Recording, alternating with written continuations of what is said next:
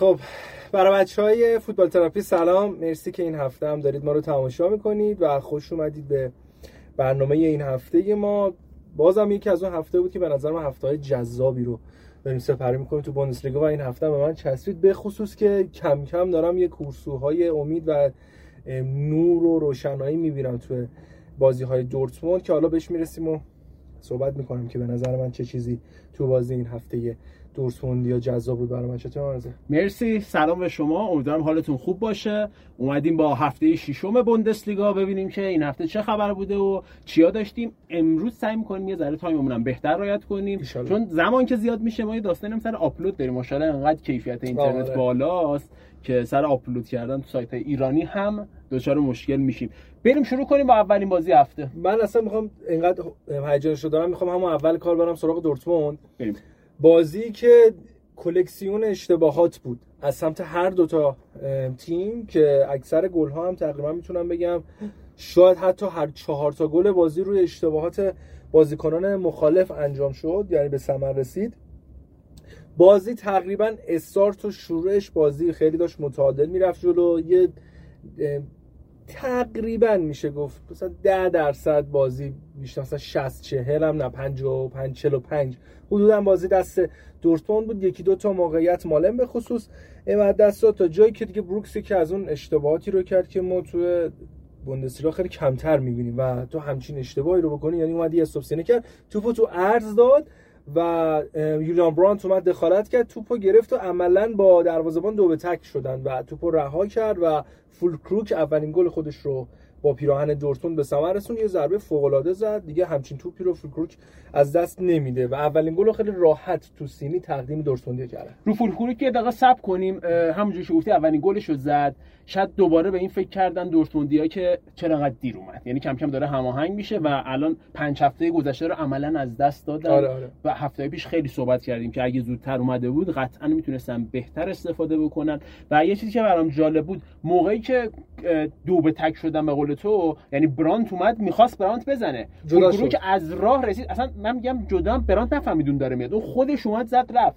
ما هفته پیش میگفتیم که دورتموند زن معصومانه بازی میکنه، فولکروک تو این یقاب نشون داد که بیرحمی مهاجم یعنی چی، یعنی سب نکن خب برانت آفرین کارت خوب بوده بزن، نه بیا بزن تموم شه، اصلا کاری نداریم الان خوب به نظر میرسه بعد به نظر میرسه داید. با بیرحمی تمام گل زد و اگر که این روند ادامه داشته باشه فکر کنم اتفاق خیلی خوبی باشه. این بیرحمی یکی از اون حلقه‌های مفقود شده پازل دورتموند تو این فصل بوده.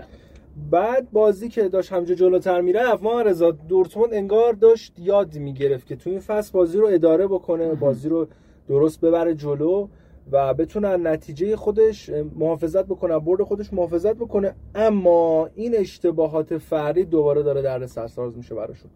تقریبا مشابه همون اشتباه تو خط دفاعی متومل سوپ رو میگیره، یه پاس اشتباه فاجعه بار میده، خیلی بد توی پاسش. ببین اصولا اصلا دیگه تقریبا به یه قانون تبدیل شده که وقتی شما میخوای تو عرض پاس بدی باید خیلی حواستون رو جمع کنی، چون وقتی تو تو عرض پاسو میدی مهاجم حریف بازیکن حریف زمانی که تو با قطع میکنه رو به جلوه، یعنی اصلا نیاز نیست کار خاصی انجام بده و وقتی شما پاس رو بدید مهاجم قطع بکنه به راحتی میتونه به سمت دروازه‌تون یورش ببره، یعنی با همون قطع توپ مسیر رو آغاز میکنه، یعنی با سرعت میره جلو و این خودش یه برتری بسیار بزرگیه که اکثر مواقع اینجور اشتباهات تبدیل به گل میشه. نمونهش همین بازی گل اول و بعدش یه تکل ریسکی وحشتناک زد، یعنی کاش حداقل اینجوری نمیزد، نزدیک بود که تلاش کرد قشنگ. چیزی که تو ذهن منه یعنی داشتم دو تا چهار تا میکردم که خب چه فعل و انفعالاتی تو مغز متومل اتفاق افتاد که تصمیم گرفت همچین تکلی بزنه. من گفتم خب این رفت که پشت محوطه بزنه که کارت زردم بگیره، توپ نره تک به تک بشه، ریسک اینم به جون خودش خرید که یهو اصلا داور بیاد اخراجش بکنه، ولی تگله رو زد موماس با خط دیگه تو گرفت. مشکوش هم بود، من خودم میدیدم خیلی هی دو به شک میشدم الان تو بود بیرون، آخرم نفهمیدم سخت بود قاطعانه میشه کدوم. از اون تصمیمه بود که تو بگیری میتونه دفاع کنه داور، بیرون هم میگرفت تونه استفاده بکنه، ولی در نهایت تصمیم گرفت که تو بگیره و میگم اینقدر لحظه برخورد آخه توی سرعت تو کسر از ثانیه اصلا نمیتونی واقعا، یعنی با به داورم حق بدیم اونجوری نمیتونی تصمیم خیلی مثلا صد درصدی بگیری، خیلی لب به لب زدن. یه زمان میگفتن تو این جور مواقع لحظه شروع حرکت برای خطا مهمه. اگه با اون منطقه قدیم بخوایم حساب کنیم خب از بیرون حرکت کردن. آره. ولی خب برخورده میشه گفت تقریبا رو مرز بود. ولی این قطعیه که لحظه حالا اون لحظه برخورد بیرون بود، اما جایی که دیگه واقعا اون برخورد باز شد تعادل مهاجم به هم بخوره تو محوطه بود که اصلا دیگه کاملا روی زمین افتاد و کارت زرد گرفت. پنالتی که کراماریچ خیلی ساده زمینی خلاف جهت حرکت کوبل گل کرد و خیلی زود برتری رو از دست دادن دورتموندیا، باز هم روی که اشتباه فردی. بازی دیگه پای و پای بود، یه مقدار هوفنهایم داشت بهتر بازی میکرد چون روحیه گل مساوی رو داشت. اینجا اونجاییه که دورتموندیا معمولا دلشون میلرزه که ای بابا آره. شروع کردیم برتری رو از دست دادن که حتی یه ضربه آزاد به تیرم زدش اسکور آره. برای هوفنهایم. آره. و حالا اون یه دونه رو فاکتور بگیری باز بازی حس می‌کردی که آقا اینا دیگه نیمه رو می‌خوام مساوی برن رخ کردن. یعنی هر چقدر بازی به پایان نیمه اول نزدیک‌تر می‌شد حس می‌کردی که دو تیم الان فکرشون اینه که آقا ما گل نخوریم، حالا بریم نیمه ببینیم چه اتفاقی میفته. که این حملات نصف و نیمه دورتموند با اشتباه دروازه‌بان بومن اشتباهی رو انجام داد که دیگه تو اون فاصله و روی تعادل به هم ریخته خودش متهم میگم متهم مارکو رویس دیگه این توپ رو از دست نمیده و بعد جا گل خورد هوفنهایم، یعنی گل خوردن عملا سوت پایان نیمه اول به صدا در اومد و دورتموند خیلی راحت برگشت به بازی با سه تا اشتباه، دو تا از سمت هوفنهایمی ها، یه دونه از سمت متومولز برای دورتموند، سه تا گل ثمرش بود. دو یک رفتن رختکن و این پوان مثبت دورتموند بود که با یه روحیه بسیار عالی، یعنی شاید آقای ترزیچ هر چی می‌خواست بگه یهو در کسری از ثانیه عوض شد و حالا رفتم تو رفتن فشار به تشویق تبدیل شد. آره انگار واقعا همچین اتفاقی قراره بیفته. بریم سراغ نیمه دوم. چیزی که تو بازی فرایبورگ اتفاق افتاد تا حدودی تو این بازی هم داشت اتفاق می‌افتاد، یعنی دورتموندی که برتری رو داره خوابیده عقب توی دفاع برای اینکه برتریش رو حفظ بکنه.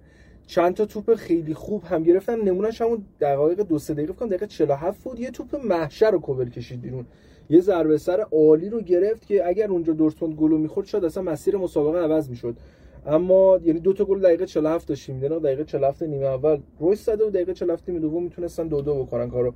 اما نکته مثبته که گفتم من دارم امیدوار میشم به این دورتموند اینه که دارن خوب سعی میکنن، به خصوص وقتی تو زمین حریفن و فشار هوادارا هم هست سعی میکنن که نتیجه رو حفظ بکنن و موفق هم هستن. این هوفنهایم اصلا تیم ضعیفی نبود و تو این بازی هم اگر یه مقدار خوش شانس بودن شاید میتونستن این مساوی رو بگیرن. فشارشون هم دائما داشت افزایش پیدا میکرد، دقایق آخر طبیعی انتحاری بازی میکردن، بعد یهو برخلاف جهت یا حرکت فوق العاده از یه بازیکنی که اصلا انتظارشون نمیرفت، یه توپی از دفاع در اومد و همینجوری جولیان آره قشنگ مثل گل گرت بیل بود دیگه به بارسا. آره یعنی حتی از اون مسیر عجیب‌تر بود چون ما اصلا انتظار نداشتیم همچین چه اتفاقی بیفته. بعد خودش هم باورش نمی‌شد چه کورسی هم از محوطه جریمه اینور توپو گرفت رفت دقیقاً اون مسیر رو آخرش هم با لایی تموم کرد و ببین میگم خودش هم باورش نمی‌شد توپر برد برد بعد اگر تاثیر سر رو ببینی من اول صحبتم گفتم همه گل‌ها رو اشتباهات فردی بود، یه جا یهو پشت سرش چیز کم میاره کی بود خدایا الان بهت میگم اسمش هم یادم رفت فضا الان ببینم کی پشت سرش بود که داشت میومد ببو بود پشتش داشت میومد بعد یه جا دیگه بدنش خالی کرد، یعنی ترام پشت محوطه رسید گفت آقا دیگه من کنسلم ببینیم گلر میتونه بگیره، اومد یه لایه هم زد که اصلا خود نیمکت دورتموند هم شاید فکرش رو نمی‌کرد که توپ اینجوری بیاد بره تو گل. دیگه سومی که تو دقیقه نود و پنج زدن دیگه بردشون قطعی شد و تونست یه امتیاز ارزشمند رو به دست بیاره و نکته طلایی این بازی اینه که دورتموند کم کم داره اون ثبات و اون حفظ نتیجه رو تو خودش پیدا میکنه. این اشتباهات فردی رو فقط بعد جلوش رو بگیره ترزیچ، نمیدونم بعد چیکار کنه، یعنی تو نمیتونی اینا رو پیش بینی بکنی اشتباهات فردی رو، باید ببینیم چی باعث میشه که بازیکن خب مدهوملز دیگه تو نیازی هست بری باهاش صحبت بکن با این همه تجربه تو خودت تو زمین کسی هستی که باید هوای بقیه هوای جوونا رو داشته باشی که سوتی ندن، اما خب این اشتباهات رو داره میکنه. از یه سمتی هم سن از یه حدی میره بالاتر انگار برعکس هم هست، سرعت عمل قدرت تصمیم‌گیری ممکنه که کمتر بشه دیگه. دورتموند بتونه این اشتباهات فردی منجر به گل خودش رو کم بکنه میشه بهش تو ادامه فصل امیدوار باشی. این بازی یه اخراج هم داشت دورتموند دقیقه هفتاد بن سوینی رو به دلیل اخراج از دست خیلی مفت. آره آره خوب گفت من داشت, داشت یادم میرفت که این قضیه رو بگم. ببین ما قبلا تو هفته گذشته صحبت کردیم بن سوینی یکی از اخلاقیات بد رو مخش که داره توپو الکی نگه میداره، یعنی عشقشو داره که یه جاهای دریبل بزنه که اصلا نیاز نیست. به زبون خودمون با توپ زیاد لاس میزنه. آره واقعا.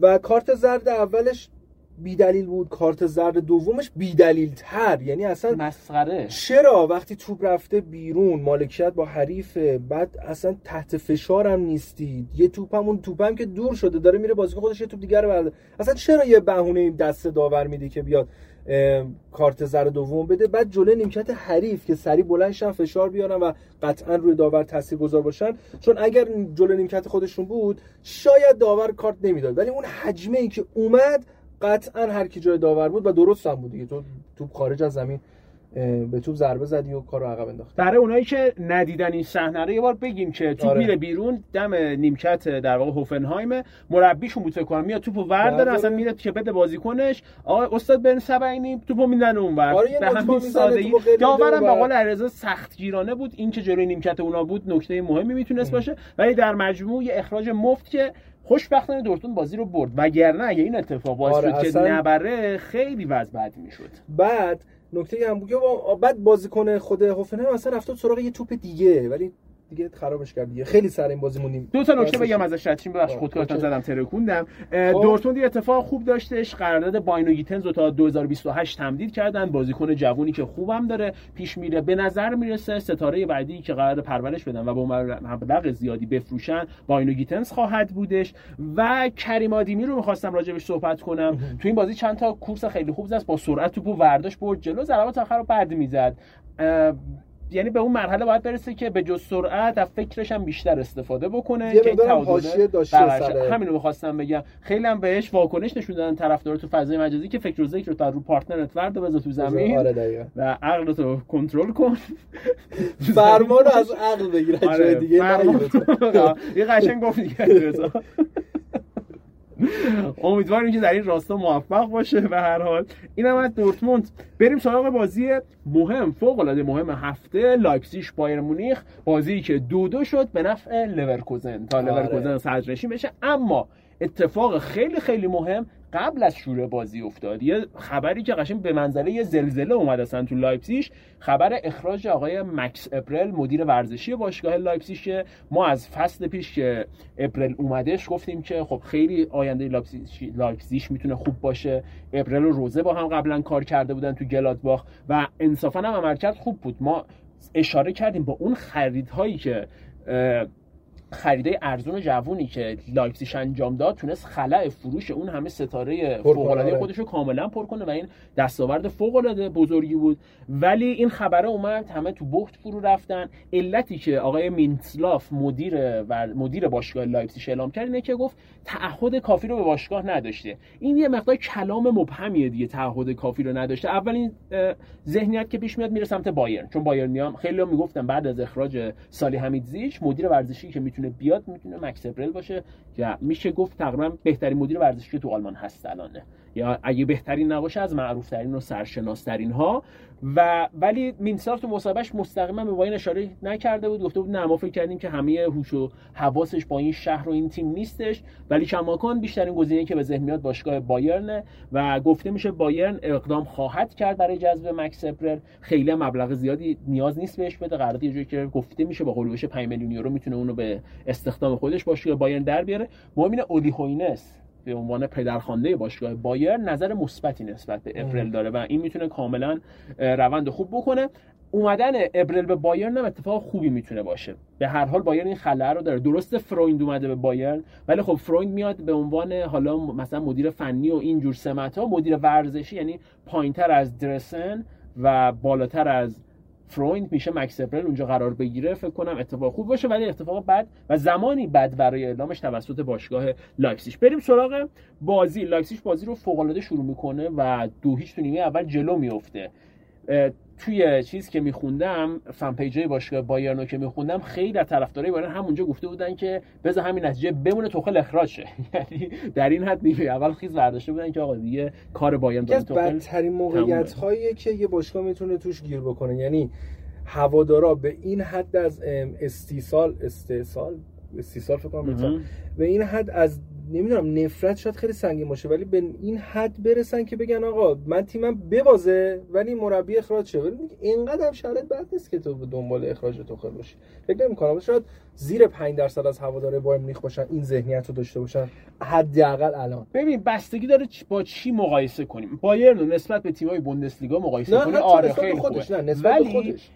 ببین منی که من چون منم خیلی دلم با توخل صاف نیست تو بایرن. چرا؟ چون وقتی که اصلا, اصلا اومدنشی چی؟ الان میگیم اوکی اومدی جلوی لور مساوی کردی، اصلا جلوی لایپزیش مساوی کردی، خیلی هم خوب، دو تا تیمای قوی بوندس اینا دیگه قرار نیست همه رو ببری هفته بیست و شش قهرمان بشی، اون مسخره. ولی این بایرن جلوی منچستر سیتی همون عملکرد افتضاح فصل قبل رو میزنه یا بهتر چیزی میتونه داره برای ارائه. من با این تو خیلی ذره نگرانم تو پاسخ به این سوال. جلوی رئال مادرید بره بازی کنه چی داره برای دادن؟ من به این پاسخ به این سوال نگرانم میکنه. برای همینه که اون هم که تو خیلی انتقاد میکنه. وگرنه نسبت بوندس چه بسا همین فرمون بره هفته آخرم بتونه امتیازا رو جمع کنه و قهرمان بشه. اما بریم ببینیم تو بازی چه خبر بود. اوپندا تونس روی ضعف عمق خط دفاع بایرن گل بزنه و از اون ناحیه بایرن آسیب پذیر نشون داد. گل خوردش، در ادامه گل دوم هم که دریافت کردن و بایرن در حالی به رختکن میره که دویش بازی رو باخته. یه پرانتز باز کنم، دقیقه دو سه جمال موسیالا یه تک به تک داشت. چه بس اگه اونو میزد روند بازی متفاوت میشدش. یعنی بایرن همچین اینجوری دست و پا بسته هم نبود، ولی تیم برتر زمین انصافا لایپزیش بود که بهتر بازی کردش. گل دوم سوتی‌های آقای اولریش که منتظرش بودیم بالاخره از راه رسید. گفتیم اولریش دروازه‌بانیه که میتونیم بگیم با دروازه‌بانی بالاتر از سطح معمولیه، ولی یک ویژگی داره که اونو از جایگاه فعلیش پایین‌تر میاره و اون سوتی‌های بده. یعنی سوتی‌های بد تو بازی‌های بزرگ جلوی رئال مادرید توی لیگ قهرمانان زمان مسئولیت قبلی نویر علاقمندای بایرن یادشون هست اون افتضاحو به بار آورد. اینجا تو این بازی حساس به هر حال نویر هم سوتی میده، اونم دروازه‌بانی که سوتی داده، اولیور کان هم که بود سوتی میداد. ولی اینکه نسبت سوتی‌ها تو چه بازی چقدر باشه، شاید هفته پیش جلو بخوم هفتیچ بودش مثلا یه سوتی میدادی خیلی چیز نبود، اوکی بود دیگه. ولی اونجایی که نباید بلغزی اورش میرقصه، اگرچه که تو همین بازی هم نکات خوبی داشت که جلوتر بهش برسیم. و با سوتی اولراش روی یه موقعیتی که به نظر میرسید پنالتی باشه، داور پنالتی نگرفت، همون رفت کورنر، رو کورنر اگه درست یادم مونده باشه چیز شدش دیگه، گل خوردن روی سوتی که اولراش. آره اوپامکانو بودش که یه موقعیتی مشکوک به خطای پنالتی صحنه‌ای داشتش.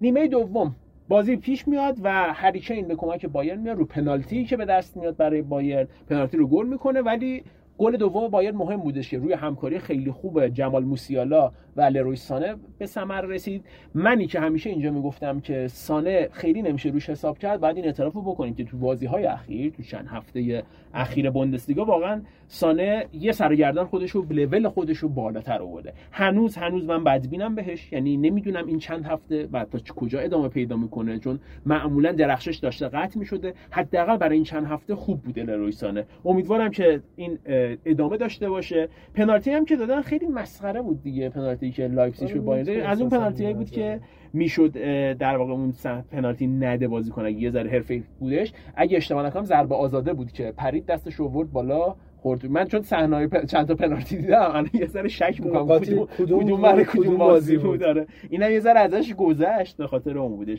ولی چند تا اتفاق دیگه هم داشتش بازی، هر چقدر که رو به آخر میرفت دو تا تیم سعی میکردن دیگه یه گل بزنن این برده رو برای خودشون بکنن. یه موقعیت عالی لایپزیگ داشت تو دقایق پایانی که در واقع سسکو خودش رو پرتاب کرد ولی به توپ نرسید. اون موقعیتی که واقعا اگه میزد دست تموم شد، یعنی خیلی گفتن بایرن یه گل خورد. از اون ور یه تک به تکی بود که قشنگ میتونم یه مدل مانوئل نویری گرفت اولراش، یعنی اومده بود جلو مثل سویپر پشت دفاع رو جمع کرد. اگه تنها راهی که میشد اون خونسا کرد همین بود، یعنی کاملا میشه گفت جزوه نویر رو خوب مطالعه کرده بودش، اون کار انجام دادش. خواستم بگم خواستم بگم که دو تا تیم میتونستن ببرن. آره. واقعا هم بایر میتونست دو ببره، هم لایپزیگ میتونست دو ببره. آخره بازی این چربش وزنه سنگین‌تر بود سمت لایپزیگ، اما حتی همون نیمه اول موقعیت موسیالا و چند تا موقعیت نصف نیمه که بایرن داشت، یعنی بازی اینجوری بازی باحالی میشه. دو تا تیم خوبن، میان واسه بردن، میان واسه گل زدن، ترسی از تیم مقابل ندارن، دفاعشون هم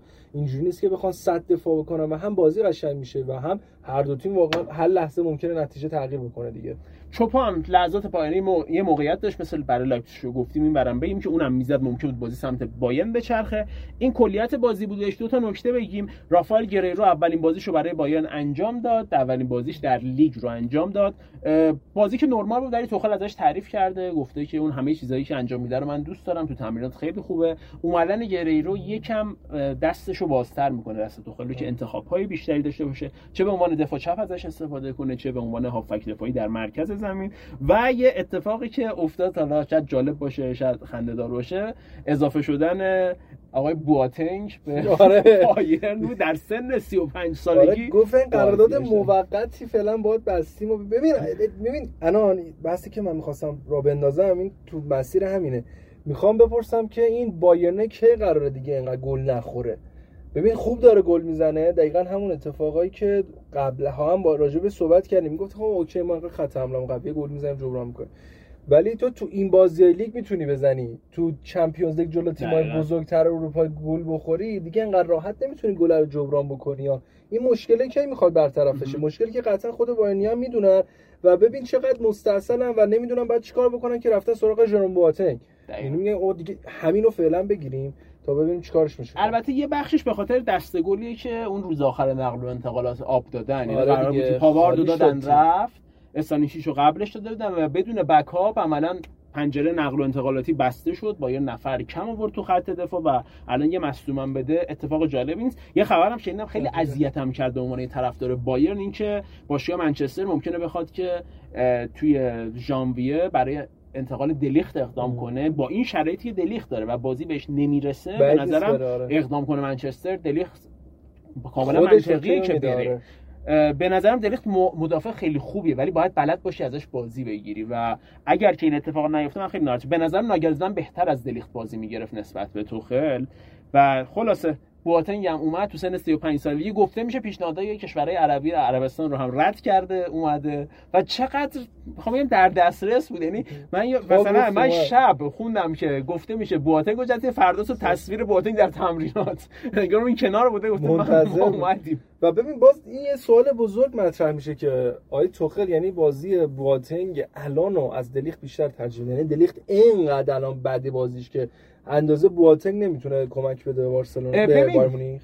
در واقع بهتره بگیم برای پر کردن بکاپ آورده. نمیشه نمیشه گفت الان توخل فکر میکنه این از اون بهتره، ولی اگر مسیکیشون مصدوم بشن این دفاعا چی؟ اتفاقی که تو جام حذفی بود، تو جام حذفی لئون گورتسکا دفاع وسط بازی که شد بهترین بازیکن زمین. ببین بس چقدر خراب بوده که گورتسکا. یاد چیز افتادم بازی جام حذفی ایران یه سالی فکر کنم جام حذفی بود، حالا پرسپولیس زمان آقای وینگوویچ فکر کنم با پگاه اگه درست خاطرم میشه بازی داشت، انقدر وینگو بازی کندش علی آقا دایی رو گذاشته بود دفاع وسط.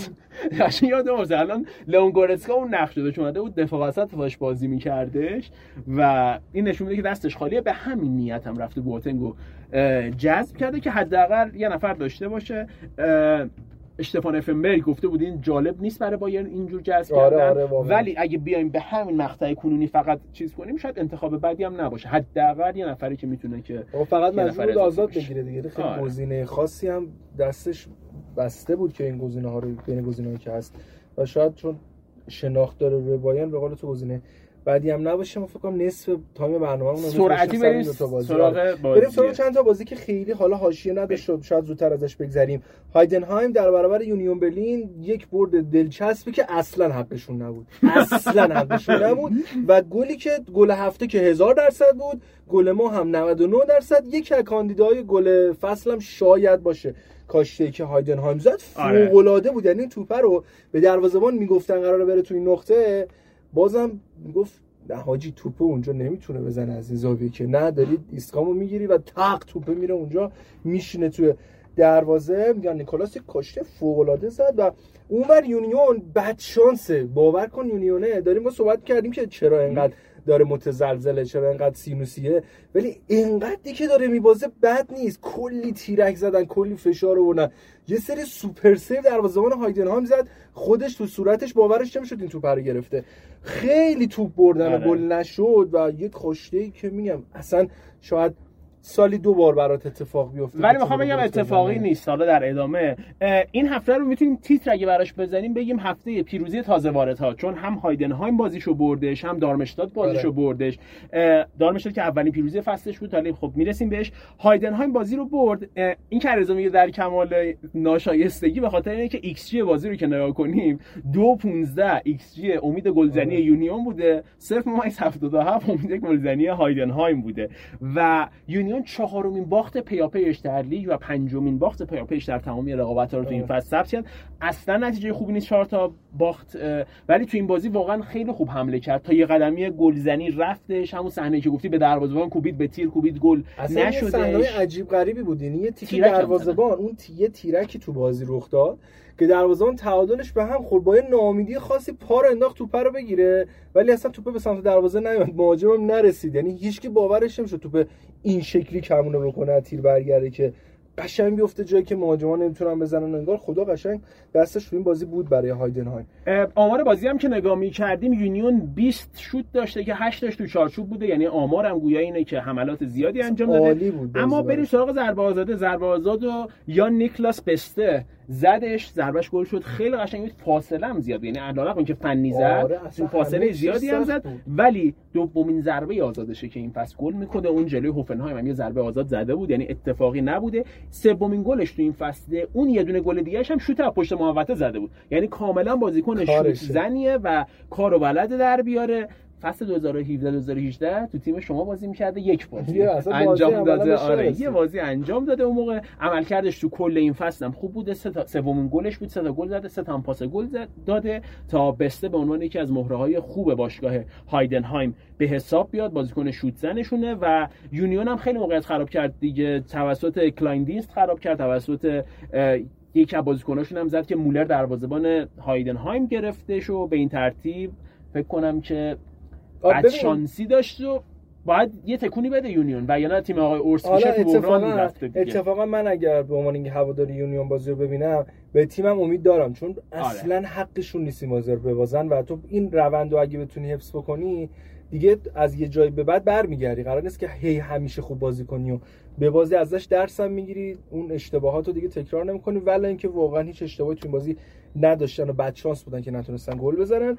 نکته آخر این که مولر گلر هایدنهایم بهترین بازیکن زمین شد دیگه. همینو سر طرفو بگیرید بفهمید که حتی بازی ندید چقدر بازی یه طرفه بوده.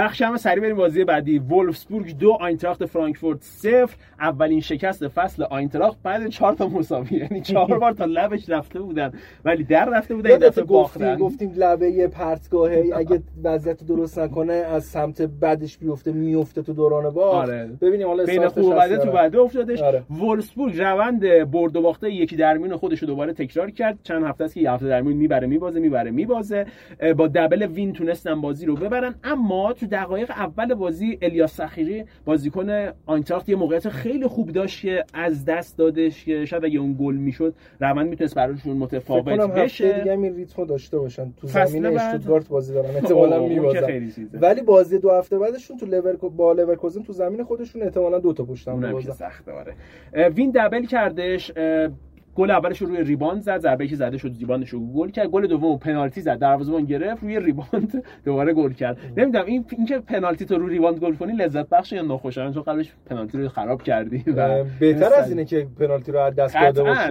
ولی میگم یه ذره شاید سرپوشی باشه اون پنالتی که خراب میشه. و به این ترتیب ولفسبورگ تونستش بازی که توش بهتر بود، آمار بهتری داشت، بازی مسلط بود و ببره. یه تیرمونا زدن، ماریو گوتسن دقیقه پنجاه و نه بازی اخراج شد برای آینتراخت، کار براشون سخت‌تر بشه و گوتسن سنش هم سی و یک سال، واقعا باورش آره. نمیشه چقدر سریع این روند طی کرده. من همش حس می‌کنم رو به پایین هجده سالش باشه الان، چرا سی همون. و میگم روندش خیلی بد بوده، خودش مسابقه کرده بود گفته بود بدترین تصمیم زندگیم برگشتن به دورتموند از بایرن، ولی حتی اگه اون تصمیم نمی‌افتاد بقیه تصمیمات چی؟ یعنی میخوام بگم تو اون مدلایی بود که قشنگ رو به پایین رفتش. ببین برعکس لواندوفسکی که یه فصل قبل یکی دو فصل قبل‌تر از لوا اصلا رفت بایرن، قشنگ از اون حالت شکست عشقی طور داشت واسه طرفدارای دورتموند و رفتنش اصلا باورم نمیشد. من قشنگ لحظه که خبر خوندم، چون یادم نیست دنبال نکرده بودم چی بود اصلا، بحث قطعا حواشیش اومده بود، شایعه‌اش پخش شده بود، من اصلا دقت نکردم بهش و یهو با عکس معرفی پیرن بایر مونیخ با صحنه مواجه شدم و کاملا شوک شده بودم، باورم نمیشد که آقا واقعا رفت بایرن، چرا باید بره بایرن الان، چه اتفاقی افتاد؟ و برخلاف لوا موفقم نبود تو بایرن و بعد اون هیچ جا موفق نبود و این برگشتنه دقیقاً باعث میشه خیلی سخته که تو بخوای برگردی و این خراب شده دیگه. من تو این برگشتا من تو این برگشتا از دست باشگاه باشگاه بیشتر هرس میخورم و یعنی میگم آقای دورتموند شما یا خانم دورتموند جنسیتیش نکنین، شما هوملز اون موقع آماده دادی رفت، الان که دیگه در واقع میخواد جذب کنی. اینو به بایرن نمیگم، بایرن حتی سر مثلا ژابی آلونسو ژابی آلونسو بازیکن خیلی عالیه، ولی وقتی که کروسو دادی ژابی آلونسو رو گرفتی گفتم بایرن، یعنی تو میگی رئال یه تیم دیگه استفادهش از ژابی آلونسو کرد، الان که دیگه نمیخواد بیاد من استفاده کنم. تو بایرن اگه ادعات میشه تیمی در طراز اول جهانی، باید بری همون کروس تو حفظ کنی که اونم مفت ندی، یا این بر گوتسر دورتموند دادی بعد میگه گوتسر اونجا خراب کردی، اب نداره برگرد بیا اینجا. ببین تو دوران اوجش بازیکنو میدی استفاده رو میکنه تا میاد رو به افول دوباره پسش میده به این ور، یعنی قشنگ ترکمن چایتر از این نمیشه قرارداد این سک برای حالا تو این گزینه برای دورتموند و مثالی که خج... میگه هاشو معارضه زد برای خود بایر مونیخ. سریع بریم، وقتمون به شدت کم هستش. فرایبورگ دو بر صفر تونست آگزبورگ رو شکست بده، سومین باخت فصل آگزبورگی که فقط یه برد داشته با دو تا مساوی الان سه شکسته شدش. گریفو تونست پنالتی که خودش گرفته بود و همون دقیقه پنج بازی گل بکنه تا فرایبورگ جلو بیفته. خیلی سر حال گریفو، واقعا سر حال این فصل. لین هارت هم رو ضربه کرنر دقیقه پنجاه و شش یعنی تقریبا تو همون دقیقه نه نیمه دوم تونست براشون گل دوم بزنه. آگزبورگ بعد اینکه دو هیچ شد فشار دو... فشار آورد ولی برنده نبودش. فرایبورگ هفته بعد بازی سختی با بایرن داره و اینکه یه موقعیت عالی هم بازیکنشون فیلیپ تیتس داشتهش روی یه پاس به عقب، اونایی که پاس به عقب و سوتی دادن قطع میکنه تک به تک میشه که توضیح دادی نه بعد اصلا نه اونا بدن، ولی جالب دروازه‌بان اومد رد کنه بعد زد توپش خورد به دروازه‌بان. یعنی به نظرم بازیکنی تو سطح بوندسلیگا نباید چنین موقعیتی از دست بده، تو سطح حالا پنج لیگ معتبر هستن این موقعیتی که بازیکن مبتدی از دست میده حداقل میزدی میرفت بیرون بهتر از اینکه بزنی بخوره به دروازه‌بان و جالب نبودش.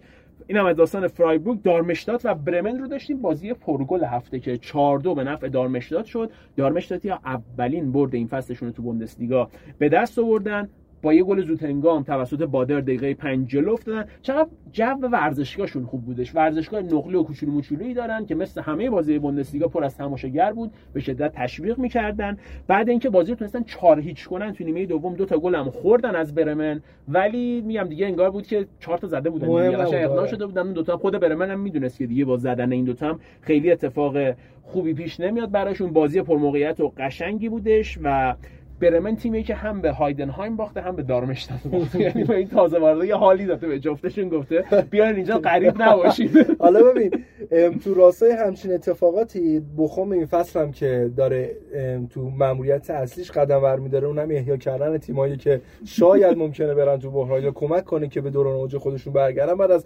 هفته‌ای که تیم معارضان خوردن نوبت گلادباخ بود که اولین پیروزی این فصلشون رو بهشون هدیه کنه.